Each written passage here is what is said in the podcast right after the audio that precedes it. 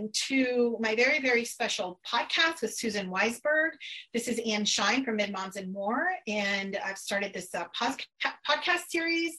And I am very excited to have with me today uh, Susan Weisberg, the author of Chester Midshipmouse, which I'm holding in my hand as we speak. Um, and if you have not purchased this book, and we'll talk about her second book as well, uh, you need to get it. Uh, she even has a glossary at the end of the book with all the terms that you'll ever need to know as a USNA parent. So, welcome, Susan. Uh, I'm so excited for you to be here.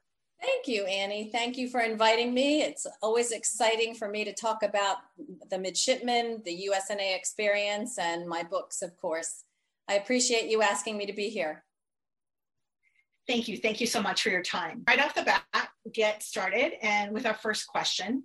And just uh, for those uh, parents or those in our audience who may not have read your book or who may not know who you are, if you can just tell us a little bit about yourself, uh, your connection to the Naval Academy. Well, my connection to USNA is only through our two sons who graduated three years apart. I had really no prior introduction uh, to USNA. Um, my parent, my father was uh, in the Navy in World War II, as was my husband's father, but uh, they served and uh, were part of that quiet, uh, great generation that didn't talk much about it. So USNA uh, Navy was not a part of our life at all. But I do have two graduates now, which is a story in itself. Um, they are both currently serving. Uh, Brian is a naval avi aviator and Top Gun graduate. Uh, he has two deployments under his belt in F 18 Super Hornet squadrons. And our youngest, Ben, is a Marine aviator training in Hawaii as a Huey helicopter pilot. That's so exciting. Two aviators. Yes. And Top Gun. World. Yes. Very exciting. Yeah. Very exciting. He came to us uh, in his junior year of high school. He threw us a curve, let's say. I'm actually going to tell you the story. We were coming home from a dentist appointment after school. And I said to him, You know, Brian, we have a three day weekend coming up. It would be a good time to start looking at colleges. And do you have any place you might want to look? He surprised me by saying in his very deep voice, Yes, mom, I do know where I want to look. I want to visit the United States Naval Academy. And this came as a complete shock because Brian our methodical, steady as she goes, reliable second child had set his sights on going to medical school and becoming a doctor like his father, his grandfather, and two uncles before him. And just to toot his horn a little bit, we felt he had the grades, the extracurriculars, the abilities. And I just had thought it was a matter of finding the right undergraduate college to get him started. So when he said, Yes, I do know where I want to look, I want to visit the United States Naval Academy, I was stunned. And I don't know if you've ever had a primal scream inside that you didn't want to let out, but yes. the word, yes, no, echoed and echoed inside my heart. And I thought, where is this coming from? All I thought of was war and my beloved son. Mm-hmm. And but I calmly said, because I was the mother of teenagers, Brian, where is this coming from? And he said, well, this summer I was talking to dad and I asked him how he knew he wanted to become a doctor. I asked how he knew it was for him. Dad said medicine could be a difficult field at the best of times, but painful if it wasn't your passion. He said, if it wasn't my passion, I wouldn't thrive. So I thought about it a long time and realized what my passion was. And so I said, What is it? What is your passion? And he said, My passion is to fly jets off of aircraft carriers. Oh my goodness. Yeah. And I was driving, but I wanted to say, Really? Are you crazy? And I didn't. I didn't say any of those words. We went home that night. My husband came home from work. I pulled him aside and hissed in his ear and said, Do you know what Brian wants to do? He wants to go to the Naval Academy. He wants to fly jets off of aircraft carriers. And in shock, he replied, What happened to becoming a doctor? I'll talk to him. and I said, Oh no, you have done enough talking already. Oh, but funny. We, yeah, but we did go visit the Naval Academy. I was not on board. But from the moment we showed our IDs and stepped through the gates, we were sold. They had us at a firm handshake and a yes, sir, and a yes, ma'am. And I thought to myself, do places like this really exist? Mm-hmm. We were just awestruck at the dignity and the tradition, the honor, the morals, the emphasis on higher learning and higher conduct. And from that moment, we knew we were in some place very special. And that was the moment, well, actually, it had be, begun earlier for Brian when he had already made this decision, unbeknownst to us. But for us, that was the moment when we started to see this epic journey begin for our son, Brian. Yeah, that's that's a wonderful story, and I'm sure reminiscent to many parents hmm. that may not have had the Naval Academy in their um, uh, kind of on, on, their focus or on their horizon. Right. Um, something similar happened with us. Uh, my, my dad's a USNA grad, and I spent a lot of summers, you know, tailing behind him, uh, going to the chapel and just visiting the campus, hearing the stories with his classmates. But when um, when my son said he wanted to go, that was a complete shocker mm-hmm. to us as well. And my primal screen happened on college decision day when he had all his options in front of him, and one of them was a full ride to UPenn. And and so I'm thinking similar to you, and I'm thinking you're giving up an Ivy League education, and I'm thinking in my head, no. but at the same time, I agree with you. The Naval Academy is so special, and the young men and women that we met when we visited are just outstanding. Um, and you don't see that. We visited lots of college campuses, and we did not see the, the caliber of character or just personality, integrity, commitment of the midshipmen that we met uh, met when we visited as well. So I, I can totally relate yes. Um, to your story. Yeah. Right.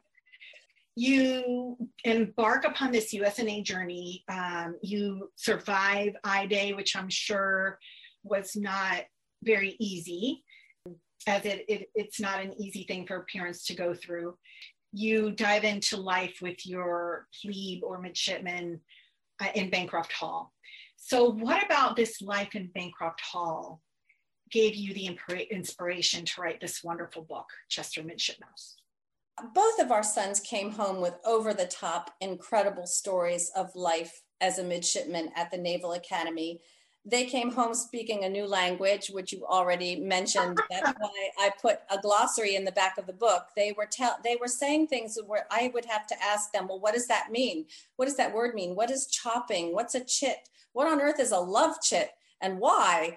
And uh, it was just consuming. Their life was consuming them, and it was consuming us. And even it's it, as you know it started well before mm-hmm. i day the whole selection yeah. process could be a story in itself and we as a family ate slept and breathed that uh, story with our um, mids and actually watching them go through that their drive and their single-mindedness uh, in particular our first to go through brian because that was our first introduction to it watching him, this methodical, quiet kid, become a machine and, and watching him research everything he needed to know and putting himself in the best position uh, to be accepted. He wanted early acceptance. And it just was an overwhelming experience. And, and as a writer, somewhere along the line i realized that i was being spoon fed this this epic journey that needed a place a home i didn't quite recognize yet that it was a book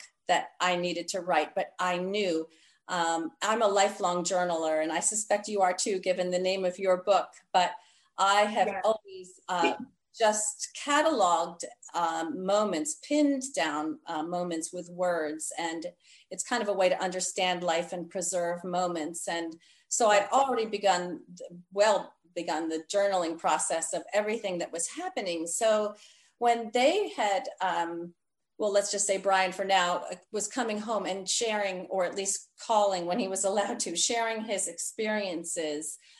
Um, I, I knew that this was an incredible world that we had been introduced to.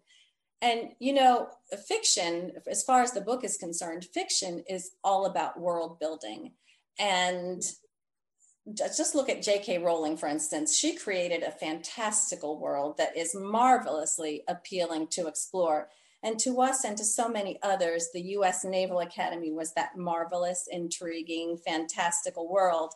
It was a new for us, unexplored world of, of dignity. And as you said, what you do not see in other colleges honor, tradition, the duty and service, personal sacrifice, and uh, truth be told, nail biting anxiety. And, yes. uh, you know, who could ask for a better setting for a story? So that is where the uh, the foundation of the book began that I had been given this epic journey um, through my son's experience and what he was sharing with us. I love, I love, love, love your description um, of the path through the Naval Academy as an epic journey. And mm-hmm. I and I agree. You've got our midshipmen who are the heroes. They're overcoming all these difficult obstacles. They they say iron sharpens iron. They they are um, honing their mental acuity, their leadership skills, and it all comes, I guess, to a climax in in commissioning. But then the real journey begins when they join yes. the fleet you don't know that when you first start uh, the Absolutely. journey. You don't realize that, and that is a very good point.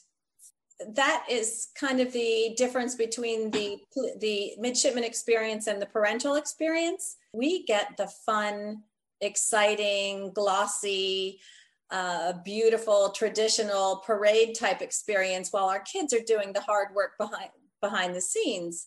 So I think when we go to commissioning, we're getting all the excitement and they are saying it's time for me to go.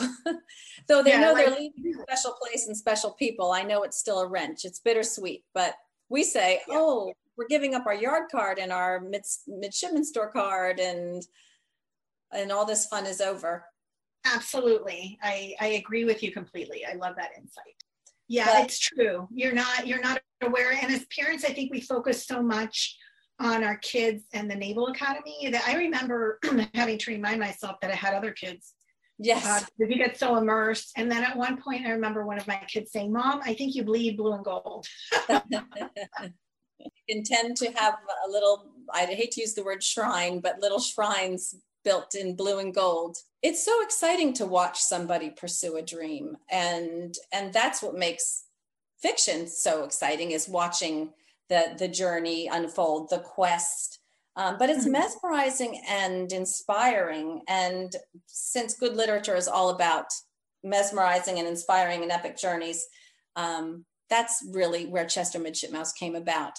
But then there was another part of that story. I don't know if you recall getting the letter home uh, before I Day and instructing parents that when they sent snacks to their plebe to please have them enclosed in plastic boxes. Do you remember that letter? I do. I do. I very much do. And I encourage parents that I met along the way to do the same. yes.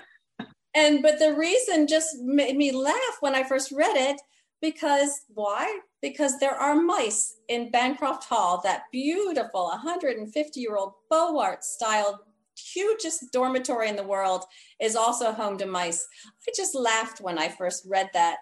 But then our kids started coming home with these over the top stories of mice being walked on dental floss leashes and and sent out the window with parachutes from napkins from King Hall and um, they were going to jump school and dive school and and then our our younger son poor kid he knew I was writing the book at that point, and in his second class year, he called me on the phone and said, "Well, thanks a lot, mom. I think I took Chester to class in my backpack, and thanks to you, I can't kill him." All I could say was, "Well, what does he look like? Take a picture, send it to me." so funny. I remember my my daughter during her candidate visit weekend, she had requested to be in fourth company, and they assigned her to fourth company where her older brother uh, was the brother's quarters across the hall. So she could literally sit on a little cot and look into her brother's room and see him and his roommates, and they're all running around. And so that night she laid down to sleep and she heard a scurrying and realized that there was a mouse running around the room. I asked her, Well, didn't jump out of your bed. He's like, Mom, I mean, what am I going to do? if I go there, they're going to be there. So I'm going to have to get used to them. And we happen to have three mice. And even my dad would tell stories, would tell us stories about the mice. So they're long, long time residents of Bancroft. Yes, Hall. they are. They Um, are all related. And it- I share that in the first book. They go back, they go way back 150 years when the first stones were put down in Bancroft Hall. The mice were there. And uh, I love to see the faces of uh, graduates in some of my book signings. Um, it's been during reunion weekends, and the graduates and their families will come up to my table and say, Well, what is this about? What is this book? And I explain to them, and, and they may be looking kind of quizzical. And then I say, Do you remember the mice in Bancroft Hall? And they just start laughing. They just start laughing. It's the connection immediately. Oh, yes, we do.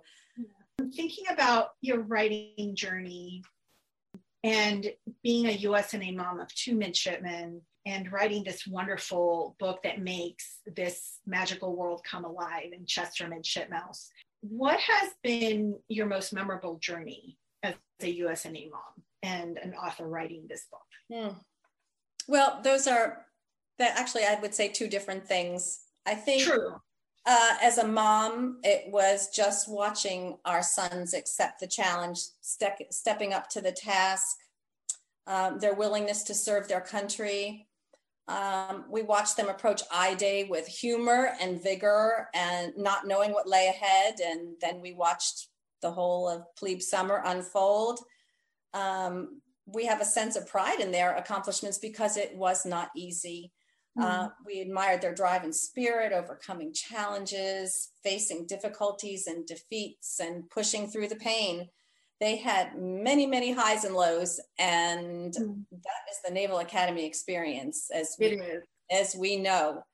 I just overwhelming pride for them and all the midshipmen for what they are willing to undertake and do that most 18 year olds are not doing at that age and being willing to stick it out for uh, uh, something that's bigger than themselves and that was a concept i had to uh, really come to understand that this is something bigger than themselves and they are links in a, in a very long chain and their job is to be a strong link Yes, that's so true. As an author, um, it's a little bit different. I mean, the most memorable things as an author was that um, learning how my books have affected others. Um, one mom wrote to me after um, the first book was out that said that her son's squad mates from Plebe Summer could have been the characters from the book. She could identify every single one of those mice in Chester's squad as being her son's squad mates. Um, a plebe once told me that she keeps the book on her bedside table. There was a mom who dragged her 10 year old daughter to see me at a book signing in the midshipman store. It was second class parents' weekend uh, for her son, and they saw the sign on the door that said uh, book signing for Chester Midshipmouse. They'd never heard of it. Her daughter, for two weeks, had been telling stories about the mice that live behind the walls and she had called them midship mouse mice too and named her main character chesapeake. And so Oh. they found out that someone had actually written a book. They were so excited and we were just so thrilled to talk with each other this 10 year old and i comparing stories. And um, and it also confirmed to me that and I felt this breathing down my neck as I was writing the story. Why hasn't anybody else thought of this? To me, it was a no brainer. Mice behind the walls, living parallel Right. lives to the humans, wearing uniforms, doing the same um, training and going the same victories and defeats. Why hadn't anyone else thought of it? And if they were, were they writing it right now? And it just made me really feel like I was racing against time to get that book out.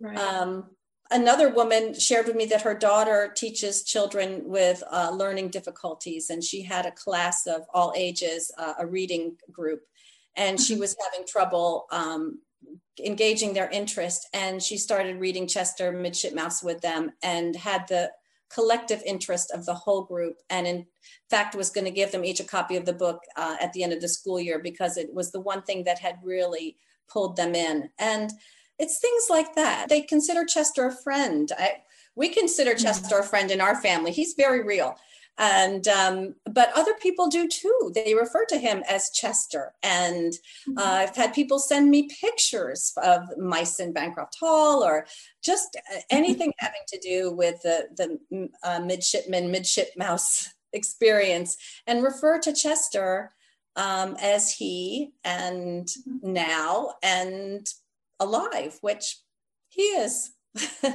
yeah, he is. And that is so that is that's probably one of the most rewarding things as an author is mm-hmm. is when your work just comes alive and yes. on its own. Yeah. And I think Chester has done that so beautifully. I love the language that you use in there too. It's so richly descriptive in such oh. a special and in particular way. I know that sometimes I sat down to write and I would look at my notes and sometimes I would just be able to write the whole chapter out. And then there were other times when I would look at my journal and it says if I were reading another language and I would come to a dead standstill. And I mm-hmm. I knew it was up in, in my head, but I just could not get it down on the paper into words. Mm-hmm. So writing can be difficult and it can be challenging. What has been one of those writer's block moments for you and, and how were you able to overcome that moment? I think the hardest moment for me was figuring out how and where to start the first book. I had this grandiose idea in my head of what it was, and I had all these stories written down and, and rattling around in my head uh, I said one time it was like a great big cement mixer full of these stories I had been entrusted with. And I truly felt like a guardian of these stories. I had to protect them and, and treasure them. It became clear very quickly that there was too much story to tell in one book, which I, I'm pretty sure I thought it was just going to be one book. And once I realized that book one could only encompass Plebe Summer because that is a story in itself, once I had that figured out, that was the biggest roadblock for me. This is how I have broken it down. This was the no brainer moment. It's three books. And the first book was uh, I Day Plebe Summer. Uh, the second book is Plebe Year, which is why I called it the second third. And okay. the last book um, is the final three years. So they're the whole experience and it is broken down in intensity in, in three sections. I always have it mapped out um, first book and second book in a general template of what I know is going to happen. It's pretty easy because I know him very well. Uh, I just mm-hmm. have to ask myself, what would Chester do? And I pretty much know. Um, other characters can sometimes be a bit more difficult, but I'll tell you, I've heard of this before and I didn't understand it till it happened to me. But I do have a character who tells me what he's going to say, and that is Fleet. He is um, just an obnoxious Joe. And he will whisper stuff in my head when I am writing scenes that just make me gasp. And I think, you obnoxious mouse. And uh, it's just so great because he is um, just himself. And uh, I, I love writing his scenes, they're so easy. And I do that everywhere on airplanes and like you, you, I know you're very busy and you travel a lot um, when you mm-hmm. can.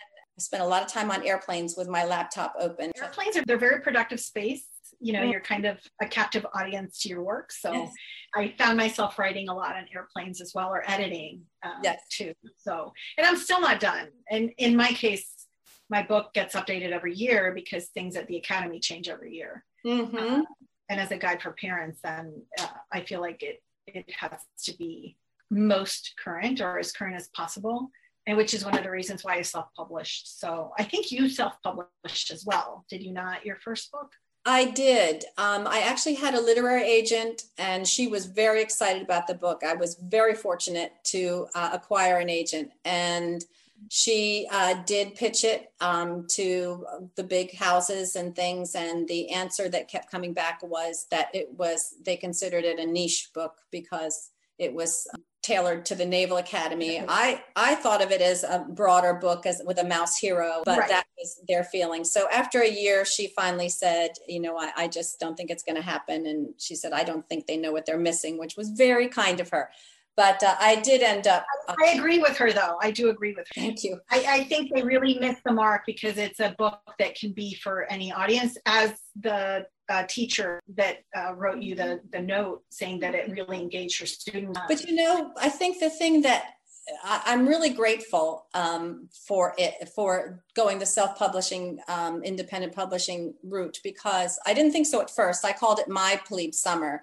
It was mm-hmm. a huge learning curve. If I ha- if I hadn't independently published, I wouldn't have been able to choose my own um, illustrators. And I think that the art would have been what you commonly see today, which is just not my favorite, which is more cartoony type mm-hmm. um, characters. And I love the more realistic. I so feel that Chester and his band of rodents are real, that I want the um, reader to see that as well. So the first um, artist that I engaged did a fabulous job with Chester Midshipmouse. And she looked at hundreds and hundreds of photographs um, of the yard and midshipmen and uniforms, and um, which I don't believe would have happened with uh, an artist with a publisher. Yes. Yeah, and yeah. Um, you you know where you are on the yard when you see those her illustrations. She was fabulous, and um, and then for the second book, she had um, Arlie Anderson had um, other obligations. She couldn't do the second book. And then I found uh, an incredible artist, Maggie Van de Wall, for the second, third, who has done similar and more with the art. Uh, the books are so visual. That's one of my friends said to me, Your books are so visual. And yes. they just beg for those illustrations just to increase the whole. Um, you know use of imagination and everything. So you really get the idea of what those uniforms look like and they are specific. They are right and that was something they both worked with me to do to make it uh, true and realistic to the um, midshipman experience. Yeah. That's that's probably one of the advantages of self-publishing is that you can um, choose your illustrator, you can update your ma- manuscript. Mm-hmm. Um, where once you're bound by a publishing house, that's it. Yes. Um, or they or they tell you what to do, or they may not like a part of your book and take it out, or ask you to rewrite it in a way that you may uh, yeah. prefer not to. So um, I, I am a fan of self-publishing. So I'm glad that you were able to start that way because then you set the tone for what was to come. Yes. And what is to come is book number two, and as you explained earlier, book number three. And without telling us any spoilers, mm-hmm. so we know that book one is I Day, book two is Plebe Summer. Um, what is what can you tell us a little bit about book two um, without giving it all away right. because I'm so excited. I have not gotten it yet, but I am so excited to read it. Okay. Well, thanks. Uh, I wish I could tell spoilers because I, I just, I really had fun writing this book. I just tucked in so many little insider stories, uh, insider um, things that people at USNA would know. Um, I tucked in um, favorite characters. I made sure it had a, a, STEM influence on it because the Naval Academy is definitely a STEM school. I threw in Latin speaking characters because they have a language requirement as mice and they use the old language. And that becomes actually a very important um, thread in the book uh, is um, the I, mean, I can't say any more about that. But in any case, we go from plebe summer to plebe year, and and that's really like going from black and white to color because plebe summer is so stripped down and rigid and and really it's the the midship mice and midshipmen uh, it's a matter of survival mental emotional physical survival. And and then it was as if it just opened up uh, for the academic year with color because now the plebes have a little bit more leeway. They are now responsible for their own time and they have to make an amazing amount of responsibilities fit into their uh, short nocturnal hours. And um, that gives more leeway as the author to put more storyline. So there's more storyline, more plot, they are going to classes. You see Chester immediately in Professor Hasselmouse's propulsion class, and he and his lab partner are building a propulsor. And you actually see it in the book. You see the contraption that the mice built. And there are the built in threats to Chester's endeavors to succeed at the Naval Mouse Academy. Spleen, his plebe summer nemesis, is back to, uh, he's got it in for Chester. He wants him out. Uh, he's a um, um, angry, derisive upper class mouse, and um, he thinks Chester doesn't have what it takes to be a midshipman, and that or a midshipman mouse, and that all began in plebe summer. And it's so fun to have Spleen back um, as his nemesis. And then, of course, as happened in book one, there are the conflicts with the humans. The mice are on recon in the uh, midshipmen's, the human midshipmen's rooms, and um, they conflict occurs. And all I can say is that an offense is committed. I won't say by who. Um, and Chester has a moral dilemma. Uh, First of all, before I forget, yeah. where can we order the second book? All the books are available on paperback, the usual places Amazon, Barnes and Noble. I like bookshop.org, which supports uh, brick and small brick and mortar um, bookstores, also available on Kindle. The Midshipman Store carries first book in color paperback, and it carries uh, the second, third, the second book in paperback, black and white illustrations, and in the hardback, uh, deluxe hardback version, which has the color illustrations. So the second book is the only book in hardback. That was a last minute decision and it was a good decision. It's beautiful. I'm glad that you have a, uh, a hardback book. Yes, uh, it is beautiful. I, I, can see, yes, I can imagine uh, those illustrations coming to life in that. Is a question that just occurred to me and I'm trying to think back because I read this book. We met at in was it 2019 and i got the book then. You were kind enough to, to sign it for me and, and give me we kind of swap books. Yes we and did. I read it back then. I'm trying to remember where did the name chester come from? Is that uh, something special to you? Yeah um uh well it, you're making me think of two things at once here but the right. name chester came i asked uh, our son brian as i was formulating the idea for the book what would be a great name for the character? And he immediately, without missing a beat, said Chester. Chester. And I just said, bingo, that's it. And it is Chester, Chester Nimitz is who right. is named after. Right. And Chester's grandfather, who was a very wise sage character in the book and is um, his mentor, um, is grandfather Nimitz or Old Nim, as some of his classmates call him. He's a um, retired rear admiral in the Navy. That, makes, that makes complete sense. I think that's wonderful. And I, am glad that he had it ready to go at the tip of his tongue. yes. um, and, and you had asked me before, actually, um, if the, any of the characters were based on any specific people. And yes. so definitely, yes. Um, and I will say before I, I, say who some some of them are is that I have actually approached those people who I have based characters on and received their permission to um, to use their stories and to base the character on them. So if anybody thinks that one of the characters is them and I haven't spoken to you, it's not you. so Chester, I'm sure a lot of people can relate to them, and yeah. it would sound like it's them, but it, but they are people that you personally know that have you have spoken with them. So. Yes, absolutely. So, and just because I think it, if you read the introduction to the book, the acknowledgments, Chester is based on our son Brian, and um, Be Wise, the human, the long-suffering human in the rooms below, is based on our son Ben, and the lines have blurred here and there in their characters. Their characters have grown to um, be them more themselves in many ways, but they do share a lot of the stories that our kids have uh, told us.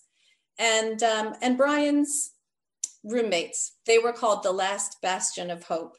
Uh, during um, plebe summer by one of their detailers, and they were uh, just an incredible trio to watch over four years their loyalty to each other, their friendship, their mutual support was so beautiful. And so I honor them in the story by uh, basing Chester's nestmates, Dilly and Ranger, on Brian's roommates.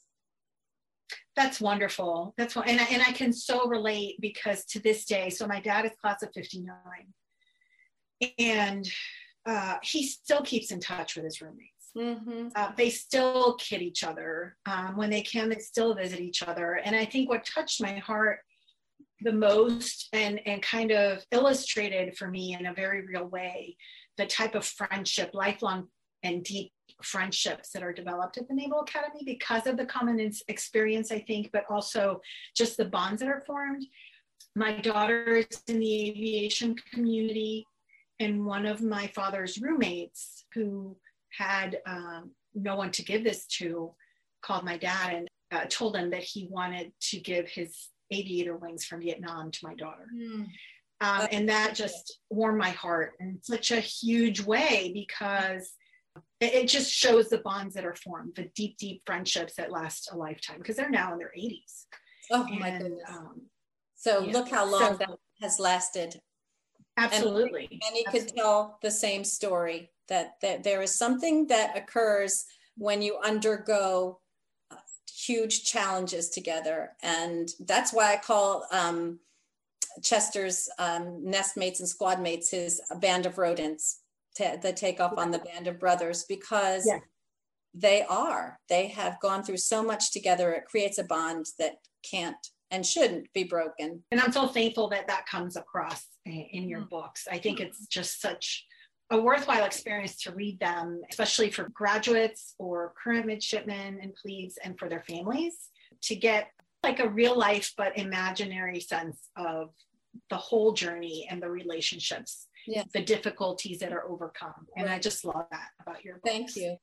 Oh you're most welcome. You're a very gifted author. To kind of wrap things up what advice having gone through midshipmen uh, being uh, having written this book in in this about this journey in in such an imaginative uh, yet realistic way that really reflects the real journey. What advice would you give to new and existing parents that are at USNA right now?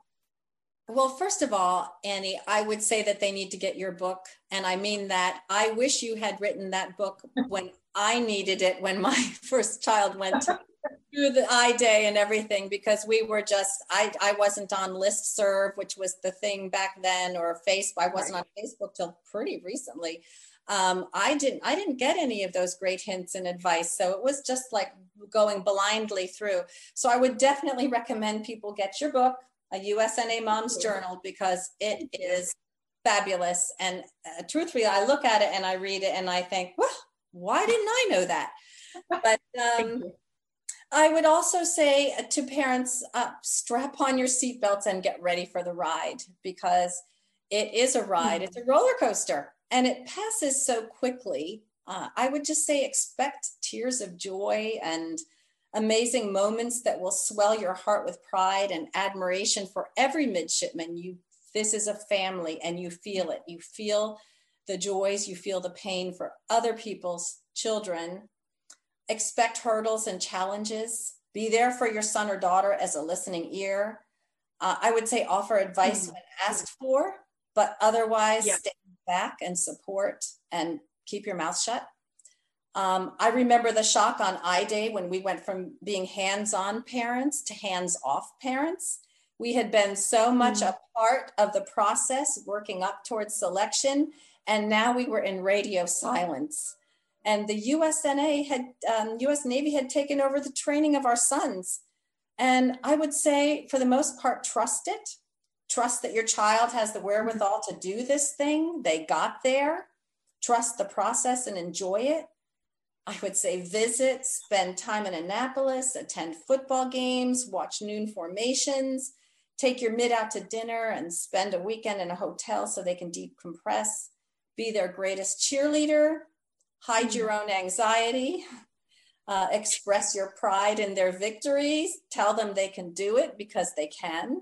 They can. And trust that even if the dream doesn't go the way they thought it would, everyone ends up, as Chester says, where they are meant to be. Uh, because we all know that um, semper gumby, as we say, and that uh, life happens. It doesn't always yeah. go the way you plan. Yeah. Um, I would say join a USNA Facebook group to have a, a group of peers. Um, there's a wealth of information there. And just a, a personal favorite of mine, I would say um, that you must spend time in the chapel. You must hear the Glee Club um, and chorus sing Eternal Father, because to me, that is just the uh, overwhelming swell of um, what it is to be a midshipman encompassed in those words. That is wonderful advice and very heartfelt. Thank you so much. And I mm-hmm. agree about the chapel and uh, Eternal Father. The words of Eternal Father are mm-hmm. uh, just so meaningful. They are. They are. Very, very emotional too. Very much so. Uh, I was actually amazed that um, Eternal Father was part of Prince Philip's funeral not too long yes. ago. I, I noticed that. So that. That tied to naval services around the world as well. I'll also look out for book signings now that things are starting to get back to right. normal. You may see Susan and get to meet her in person on campus or in Annapolis uh, so that you can meet her and talk to her in person and she can sign your book. And that's a great experience as well. And I'll turn it over to you. And if you want to uh, wrap up, Sure. And I just want to thank you so much for your time. I really appreciate it. I've enjoyed uh, this conversation with you so much. And I hope that our audience was able to learn uh, a little bit more about Chester Midshipmouse, what, what was behind it, and to meet you as well. Oh, thank you so much. Well, it really has been a pleasure talking with you. We, we I think we get to talk about once every year or a year and a half or something. So this has been a joy. Yeah, and and I think I just want to reiterate the fact that um, the books are in the midshipman store, and and the reason is because they have been so great and so supportive, and and also because the proceeds from the sales of those books go directly to the brigade, which is a great thing, and that's what we want. That is my whole point in writing these books was to support the Brigade of Midshipmen and as a love letter to them, midshipmen past, present, and future. And that's another reason why, and I did want to mention this, that I did not um, make a Facebook, an author Facebook page with my name or a website with my name. It's Chester Midshipmouse because it's not about me, it's about them. So um, it's about the mids and it's not my story, it's theirs. That is www.chestermidshipmouse.com um, if, with any information about the books. But above all, I guess I would just like to end by saying to parents and family members of uh, new incoming midshipmen and those that are um, at USNA right now is just to savor every moment. The four years by the bay go by in a blink, and soon your midshipman is going to be an officer in the fleet or the corps. And then you're going to discover that as a parent, you are being prepared for the next stage of their journey. And that's really it in a nutshell. Thank you so, so much, you. Susan. Those are yeah, very thank you for having wise words. Oh, you're most welcome. I hope we get to do this again, maybe when book number three comes out, or maybe even before that. right. Okay. Thanks so much. Thank you to Susan. And I hope that you all enjoyed this installment of the podcast and hope to see you next time.